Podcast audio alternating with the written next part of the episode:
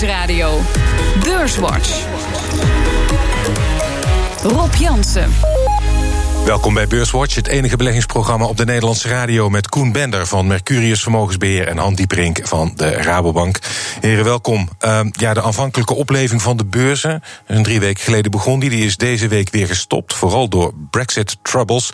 Dat verkleint de kans op een eindejaarsrally, of gaat die er toch wel komen, Han? Even kort. Wat denk je? Nou, ik blijf voorlopig even doormodderen. Het wat lastig hoor op de beurs. Ja? Dus er zijn toch wel wat signalen dat het allemaal wat minder gaat.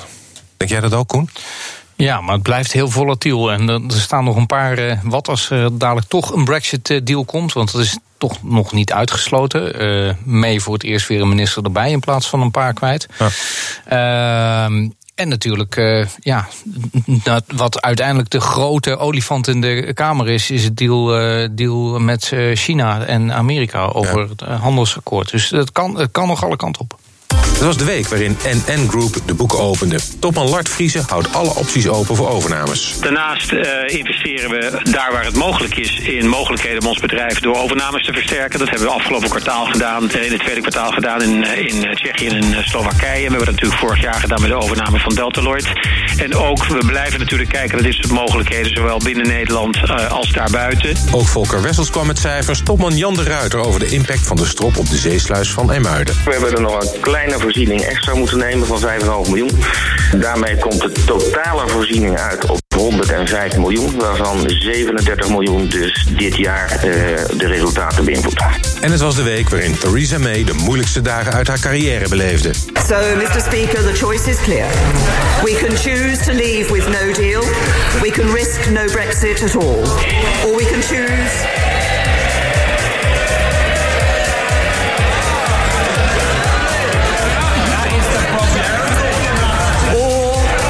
choose to unite and support the best deal that can be negotiated. The best deal that can be negotiated uh, is voor de meeste Britten, uh, leek deze week, eigenlijk niet te verteren. Het is een deal met de minste economische pijn voor de Britten, afgezien van de banken, want die krijgen het wel moeilijk. Maar ze verliezen wel hun zeggenschap. Um, voor, de harde, voor de harde Brexiteers is dat met name een struikelpunt. Um, Han, heeft Theresa May met deze conceptdeal haar land een dienst bewezen, denk je? Nou, ik denk sowieso dat het geen dienst is geweest dat ze natuurlijk gekozen hebben voor een brexit. Maar goed, dat, is niet, dat kan je haar niet aanrekenen. Dat is waar, maar is deze deal slechter dan er was. En wat het verwijt is, dit is een brexit in name only of een vazalstaat. Dat is ja. feitelijk waar. Het is het, de Noorse variant ja. met een soort oneindige transitieperiode. Dus het is eigenlijk een fake brexit. Dus het is geen brexit. Koen, vind jij dat ze het, uh, een slechte deal eruit heeft gesleept voor Engeland? Uh, nou ja, misschien is het nu wel de best possible deal. Uh, je hoorde ook heel even tijdens je fragment het gejuich op het moment dat uh, no Brexit genoemd werd. Ja. En ik denk dat dat nog steeds voor heel veel Britten ook nog wel een, een, steeds serieuzere optie is. Het is natuurlijk wel mee geweest die gezegd heeft: Brexit staat niet ter discussie, we gaan dit gewoon doorvoeren. Ja. ja en ja, het is, het is allemaal water under the bridge. Het is nu van oké, hoe gaan we met zo min mogelijk schade uh, de toekomst in? En ik denk dat daarin een deal beter is dan geen deal. Ja, ja, je zei net het gejuich, het gejoel in, de, in het parlement. Hè, misschien geen brexit. Uh, Misschien kan het, Han, als, eh, want deze deal wordt waarschijnlijk in het parlement hoe dan ook weggestemd. Ik vind dat ze het lang heeft volgehouden. Nou, dat, dat, is niet zeker, dat is niet zeker. Het kan dus best zijn dat deze, want het, waar dreigen ze anders mee? Met geen brexit of met een brexit dan voor Labour, dat Labour dat gaat beslissen. Nou ja, dat, ja. misschien wilden ze dat ook niet. Dus ik heb al een paar dreigementen van ja, als je hier niet voorstemt, dan krijgen ze iets, iets slechters. Ja. En wat ook eventueel nog zou kunnen, is een tweede referendum. Want het kan natuurlijk zo zijn dat niet de meerderheid van de Britten voor bij de EU blijven is. Ja, dat hmm. ze toch nog een referendum gaat uitschrijven. Hmm. Zou, zou, zou denk ik niet alleen voor de Britten, maar voor ons ook wel heel fijn zijn, hè, Koen? Nederland eh, doet veel, drijft veel handel met de Britten. Ja, nou ja, absoluut. Het zou uh, voor iedereen denk ik beter zijn als, uh, als, als we gewoon door konden gaan op de oude voet. Dat, uh, daar zijn we het wel over eens met elkaar. Alleen, ja, je mag ook rekening houden met dat er toch op enig moment weer een U-turn gemaakt wordt. En dat kan tot een nieuw referendum leiden. En ja, zoals het er nu naar uitziet, zou dat best wel eens tot uh, Remain kunnen leiden. Hmm. de, de, helft van de Brexit-stemmers, uh, Leave-stemmers, die zijn inmiddels overleden. Dus dat is, ja, het waren vooral de ouderen inderdaad. Um, deze week kwam er wel wat voorbij wat volgens mij toch een reden voor zorg is. Namelijk de Duitse economie. Daar wil ik even naartoe. Voor het eerst in drie jaar kromt die. boosdoeners voor Duitsland zijn de emissienormen voor auto's. De auto-industrie is daar heel goed, heel groot. En die kunnen maar met moeite aan die nieuwe emissienormen voldoen. Dat stokt de productie. En een tweede is natuurlijk de handelsoorlog. Um, Han, um, gaat die handelsoorlog voor langere tijd de groei drukken in Duitsland, denk je? Um, nou, ik denk dat de impact nu nog vrij klein is. Er wordt natuurlijk nog onderhandeld met, uh, tussen de VS en de EU over een akkoord. Mm. En nu was inderdaad die emissienorm. Je zag de autoproductie in september min 24 procent. Ja. Dus laten we vanuit gaan dat dat een one-off is. Overigens zag je ook in Japan een krimp. Maar dat had meer te mm. maken met het weer, de orkanen die er was. Maar het zijn wel twee belangrijke exportlanden. Mm. Die natuurlijk alle twee een krimp laten zien. Het is nog geen recessie, hè, want dan is dan twee kwartalen van de krimp. Ja. Maar je ziet maar wel als je denkt, nou, het gaat allemaal fantastisch in de wereld enkele maanden terug. En nu opeens denk je toch, nou, misschien als je nog een kwartaal krimp hebt, is het een recessie. Ik denk dat het een, een blip is, een eenmalig effect. En niet dat het uh, meteen de trend zet. Maar ja, je moet volgende week kijken hoe de, de ondernemersvertrouwen, de ondernemers erop reageren. Als die denken, nou, het gaat allemaal slechter. Ja, dan kun je natuurlijk dezelfde recessie een beetje inpraten. Koen, ben je bang voor een recessie of denk je ook dat het eenmalig is? Eh, nou ja, heel veel, het heeft heel veel kenmerken van eenmaligheid. Uh, niet, niet, maar wel een industrie die misschien toch wat overvallen is geweest door uh, A, de gevolgen van die handelsoorlog. B, uh, die emissie-eisen. een jaar geleden hadden we het hier nog over Dieselgate en alle gevolgen daarvan. En nu zijn autobouwers vallen over elkaar heen om met elektrische modellen rol uit. Maar die zijn er nog niet. Dus ja, tot dat moment hebben ze wel een probleem. Het zou best kunnen zijn dat het dus iets langer duurt dan dat ene kwartaal. En dat je formeel zou kunnen kunnen spreken van een recessie. Daarna uh, zullen ze de weg omhoog wel weer kunnen vinden. Ook omdat er dan duidelijkheid is over handelsoorlogen. En uh, op het moment dat je eenmaal weet wat die tarieven zijn, ja, dan kun je ook opnieuw je spreadsheets vullen en uh, weten ja, waar je vandaan komt. Ja, over die handelsoorlog gesproken, Han. Um, volgens mij eind deze maand is er een G20-top. In Argentinië. In Argentinië. Um, als ik het wel heb, gaat Trump dan met president Xi Jinping, als ik het goed zeg, um, uh, spreken. Ja. Um, nou, Trump die regelt alles bilateraal. Dus ja. die wil niet met de hele G20 een deal doen. Dus die wil één op één met Xi een deal doen. Ja. En nu is eh, Trump op zich wel van de deals. Alleen de Republikeinen om hem heen, die hebben toch een soort containmentpolitiek. Die Chinezen moeten we een beetje tegenhouden. Dat is niet te sterk worden. Met name dat Made in China-programma, wat allemaal zeg maar, met artificial intelligence en zo werkt. Dat willen we niet. Uh, maar Trump wil natuurlijk wel graag deals sluiten. En ja, eigenlijk kan het ook wel nu de verkiezingen achter de rug zijn. Ja, dan is er wat minder noodzaak toe om die populariteitsscore direct zeg maar, weer voor de kiezers te hebben. Dus. Hmm. En denk jij dat ook, Koen? Dat, dat, dat, dat er misschien wel uh, vorderingen gemaakt kunnen worden in november? Nou ja, kijk, uh, het lijkt erop dat de Chinezen wat minder haast hebben dan, uh, dan de Amerikanen. Uh, Chinese exportcijfers zijn nog steeds goed. We weten niet of dat nou zorgen voor, voor juist omdat de handelsembargo's eraan zitten te komen, dat mensen zeggen van nou dan kopen we nu maar alvast, van nu is het nog goedkoop, nu kunnen we nog zonder tarieven kopen. Hmm. Voor de Chinese economie gaat het niet zo heel erg veel impact hebben. Hmm. Minder in ieder geval dan, dan we nu verdisconteren in de markt. Hmm. Uh, voor Trump die als hele belangrijke populariteitsgraadmeter zelf de Dow Jones heeft aangesteld, is het natuurlijk wel een issue. Want we hebben heel veel bedrijven in het afgelopen cijferseizoen gezien die toch gezegd hebben van ja, we, eh, we zien terughoudendheid als gevolg van de onduidelijkheid over een handelsoorlog. Ja. ja dus Trump zal uh, ongetwijfeld, hij is nog nooit een bilateraal uitgekomen zonder een deal. Dus het zou dan de eerste keer zijn. Ja. Um, over, we hebben het nu over Duitsland. Het springt in het uh, oog omdat het krimpt. Nederland. Um, krimpt nog niet, maar uh, we zouden groeien met een half procent. Was de verwachting en het werd 0,2. Ben je daarvan geschrokken, Han? Of uh, zeg je ook van, nee, wow. is, nou ja, goed, dus één cijfertje, of het dan 0,2 of 0,4 is. Kijk, maar Nederland is natuurlijk licht in het verlengde van Duitsland. Ik bedoel, we zijn gewoon eigenlijk een provincie van Duitsland, economisch gezien. Dus wat dat betreft... Uh... Nou, ik heb ook wel eens periodes gezien dat het in Duitsland niet goed ging. En dat Nederland toch wel uh, door middel van loonmatiging verder groeide. En dat we het beter deden dan Duitsland. Dus niet altijd zo. Ja, maar was wel sterk verbonden met wat er in de Duitse economie gebeurt, laat ik het zo zeggen. En laten we, laten we niet. Uh, uh, we hebben aan één kant Duitsland, dus natuurlijk met name automobielindustrie, waar daar de krimp vandaan komt. Maar we hebben aan de andere kant hebben we natuurlijk ook de onduidelijkheid over de brexit. Dus we worden bij twee uh, van onze belangrijkste handelspartners is er echt wel wat aan de hand. Ja, het zou gek zijn als wij dan nog even verder groeien. Ja. Maar goed, uh, ja, dat is, dat is waar. Nou ja, laten we hopen dat het uh, snel uh, voorbij is. Laten we hopen dat er een zekere chemie ontstaat tussen Trump en president Xi Jinping. We zullen het zien. very good friends, hè? ja, dat wel. Maar of dat ook leidt tot het einde van de handelsoorlog, dat, dat wordt nog heel spannend, denk ik. Zometeen praten we verder over beurs en economie. Onder andere over de cijfers van SBM Offshore en NN Group. BNR Nieuwsradio. Beurswatch. We bespreken de belangrijkste beursontwikkelingen van deze week. Dat doe ik met Koen Bender van Mercurius Vermogensbeheer en Han Dieperink van de Rabobank. Maar eerst maken we de balans op van de afgelopen week. De AEX sloot op uh, eh, 522,4 punten. En dat is 1,3% lager dan vorige week. Stijgers. De drie grootste stijgers op 1. Relax, de uitgever, kreeg er 2,4% bij. Op 2 Ahold Delhaize met een plus van 1,1% En op 3 Unilever met een plus van 1% En het midcap aandeel dat het best presteerde deze week was Fugo. Met een plus van 2,6% Dalers. Op 1 Altis Europe met een min van 5% Op 2 Egon 4,7% eraf.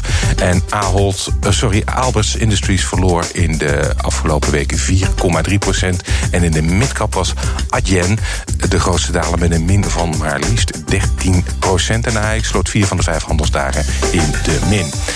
Um, ja, Adyen. Uh, is daar een duidelijke verklaring voor 13% eraf? Ja, het verhaal was dat ze dan niet door MSCI in een index werden opgenomen. Dus, ja. nou ja, goed, indexbeleg is groot tegenwoordig. Ja, dus dat, is heeft impact op koersen. Dus. Ja, ja, dat zal wel het zijn. Dus uh, flinke tik. Misschien dat Mabel daar nog pijn uh, van leidt. Uh, groot aan, of in ieder geval aandeelhouder in uh, AGN. we gaan naar wat cijfers, want het cijferseizoen loopt ten einde, maar uh, er zijn nog interessante bedrijven gekomen. Laten we eerst kijken naar NN Group. We hoorden de topman Lart Vries al aan het begin van de uitzending. Op de beurs een licht verlies voor NN deze week. Uh, toch de grootste verzekeraar van ons land. En een bedrijfsresultaat dat 7% omhoog ging. Koen, vond je het mooie cijfers? Ja, op zich uh, natuurlijk wel een deel voor, door, door beleggingsresultaat. Ja, staat zo. Uh, ja, dus ze, ze profiteren van alle onrusten in de wereld. Uh, het is voor hen te hopen dat het dus nog wat onrustig blijft. Want dan blijven die staatsobligaties goed liggen. Ja.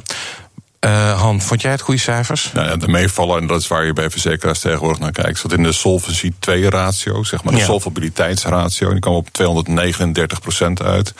Waar 230% was verwacht. Nou, en dat is natuurlijk, dat geeft ze lucht om dividenden uit te keren, om andere bedrijven over te nemen. En uh, ja, dat is waar iedereen tegenwoordig op let. Dus als dat hoog is, dan is dat uh, goed. Ja, um, is het dan, uh, dat is eigenlijk nog moeilijk te verklaren dat er zo zuinig op wordt gereageerd als er op zich uh, prima cijfers komen. Nou, het aandeel van dit jaar uh, zeg maar 6% in de plus. En als je met de dividenden meeneemt, 12% in de plus. Dus mm. ten opzichte van de rest van de beurs doet hij het best wel goed hoor. Dus. Ja, dat klopt. Maar je zou, je zou zeggen dat er ook nog een, een aardige reactie komt op meevallende cijfers. Maar dat, ja, maar ze, ze, vallen natuurlijk ook in een markt waarin deze week Egon en ING ook geen plussen bijschrijven. Dus mm. ze, ze roeien ook tegen de stroom in. Mm. Beter dan Atjen, toch? ja, dat is waar. Um, ehm, SBM Offshore, ook met een update gekomen. Um, de winstverwachting werd fractioneel verhoogd. Uh, de markt trekt weer wat aan. Sterker nog, het herstel versnelt, zei de topman Bruno Chabas. Um, Koen, heb je, uh, wat vind jij van de cijfers van... Nou ja, het, het, feit dat ze naar de bovenkant van de verwachting gaan is natuurlijk eh, heel goed. Er zitten nog een paar meevallers uh, in ook die erbij bij opgeteld kunnen worden. Dus dat is heel fijn. Uh, vooruitzichten zijn ook goed. Wat ik een beetje onderbelicht in die cijfers, of tenminste in, in de reactie op die cijfers vond, is dat ze met een nieuw concept bezig zijn. Ehm, wat ervoor zorgt dat ze uiteindelijk veel sneller olie boven de grond krijgen. dat is natuurlijk heel belangrijk, omdat die olieprijs is zo, zo volatiel. alleen die oliemaatschappijen zijn heel langzaam in hun beslissingsproces of ze in de zee gaan boren of niet. Dus op het moment dat je die beslissing eenmaal genomen hebt, dan wil je eigenlijk zo snel mogelijk ook die olie boven de grond gaan krijgen. Hmm. En daar heeft uh, eh, SBM een goede nieuwe oplossing voor. En dat kan ze toch wel op voorsprong zetten in het binnenhalen van, uh, van projecten in de toekomst. En, uh, dus voor de middellange termijn denk ik dat dat een heel goed punt is. Los natuurlijk van het feit dat ze weer in Brazilië mogen leveren. Ja, Han mee eens? Nou ja, het is natuurlijk ook belangrijk hoe de olieprijs dat doet. En die is natuurlijk fors afgekomen. Hè, van bijna ja. 80 naar, wat is het, uh, onder de 60. Ja.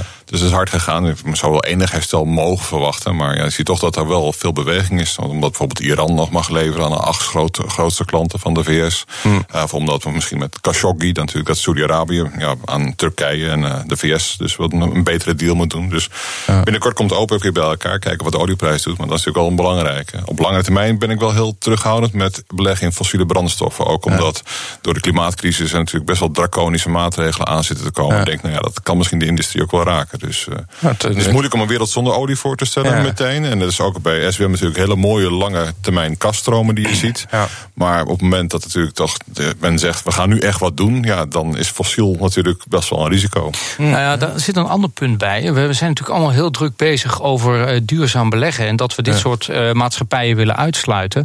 Dat gaat er uiteindelijk ook toe leiden als de echte grote jongens, de grote pensioenfondsen zeggen, dit willen we niet meer financieren. Ja, dan wordt het voor SBM uh, voor, voor de shells van deze wereld heel erg moeilijk om toegang tot die kapitaalmarkten op een, op een normale manier te houden.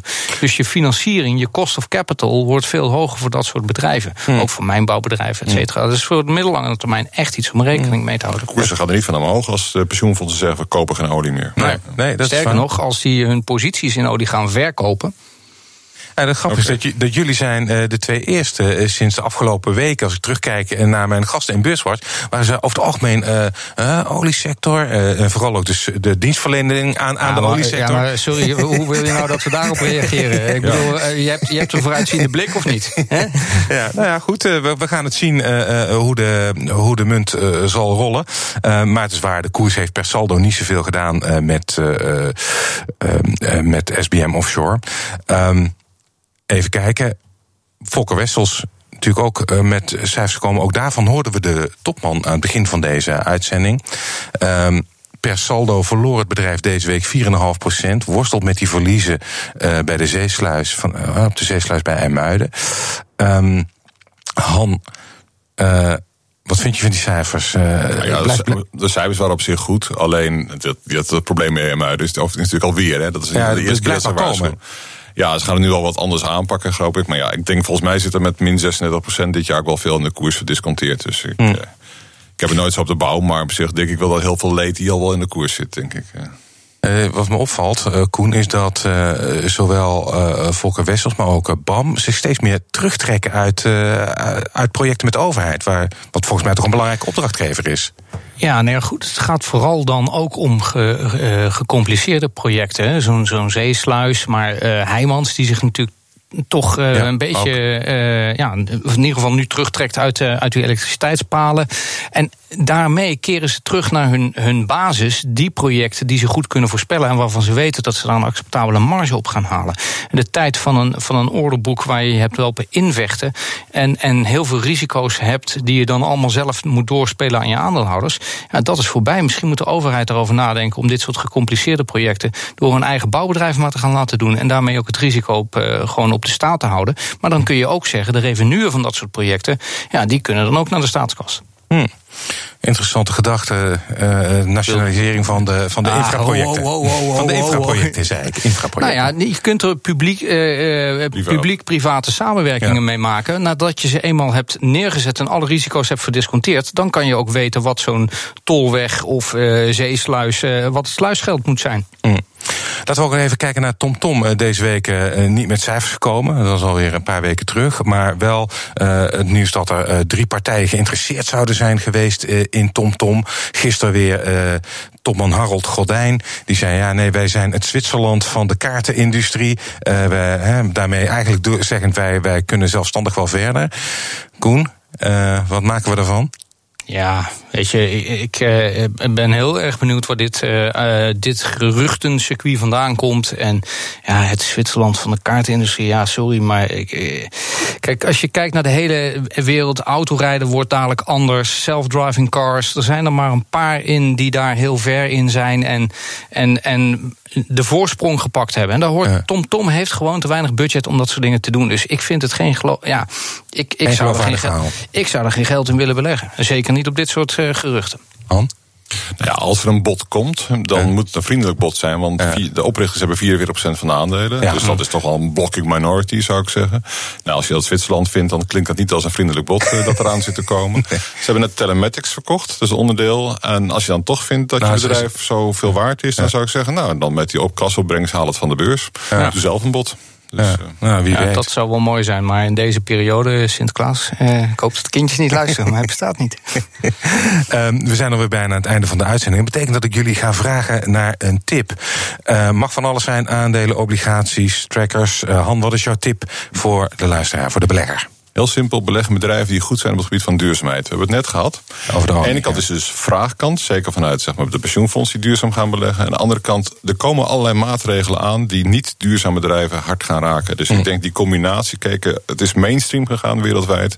En ik denk mm. dat het grote impact gaat hebben op de koersen van. Uh, en dan moet ik denken aan alternatieve energie, eh, windmolens, uh, nou, Het kan ook bedrijven die, die niet duurzaam zijn, maar die zich verbeteren. We hebben het mm. voor de tijd even over Walmart gehad. Die was natuurlijk vroeger een niet duurzaam bedrijf. Maar als je dan wel je best doet om toch duurzaam duurzaam te worden, dan zie je toch dat het ook in de koers tot uiting komt. En ik mm. denk dat dat nog de komende jaren een grote rol gaat spelen.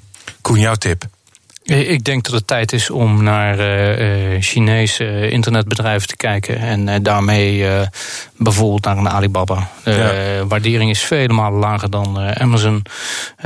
en de groei in hun thuismarkt is vele malen hoger dan de groei in de thuismarkt van Amazon. Op dus, Singles Day 31 miljard dollar omzet op één dag. ja, het eerste miljard in 85 seconden. dus ja, dit, dit zijn boekdelen, maar ze zitten ook daarmee in de hele keten. In de distributie distributiecentra waar ze in belegd zijn. In Alipay, wij hebben het over Argen, maar Alipay is natuurlijk tien keer zo groot. Uh, AliExpress, uh, wat, wat vele malen groter is en ook onze kant op komt. Ja. Ja, we gaan het uh, zien. Tencent trouwens, om die want die worden ook vaak genoemd. Bij die, mm. ook, had ook uitstekende cijfers. Uh, ja, toch? en JD.com komt dan uh, maandagochtend met, met cijfers. de groei blijft daar heel erg overeind. En ja, misschien dat die groeicijfers niet meer de 40% zijn van vorig jaar, maar nu 35. Maar come on, guys. Dit is nog steeds, je praat over echt volume. En, en bedrijven die ook in heel veel verschillende uh, sectoren zitten. Self-driving cars, uh, taxi, uh, Uber-achtige oplossingen, Spotify-achtige oplossingen. En je koopt het allemaal in één bedrijf. Oké, okay. Alibaba en duurzame uh, fondsen. Dat zijn jullie tips. Hartstikke goed. Hartelijk dank. Koen Bender van Mercurius Vermogensbeheer en Han Dieperink van de Rabobank. Dit was BNR Beurswatch.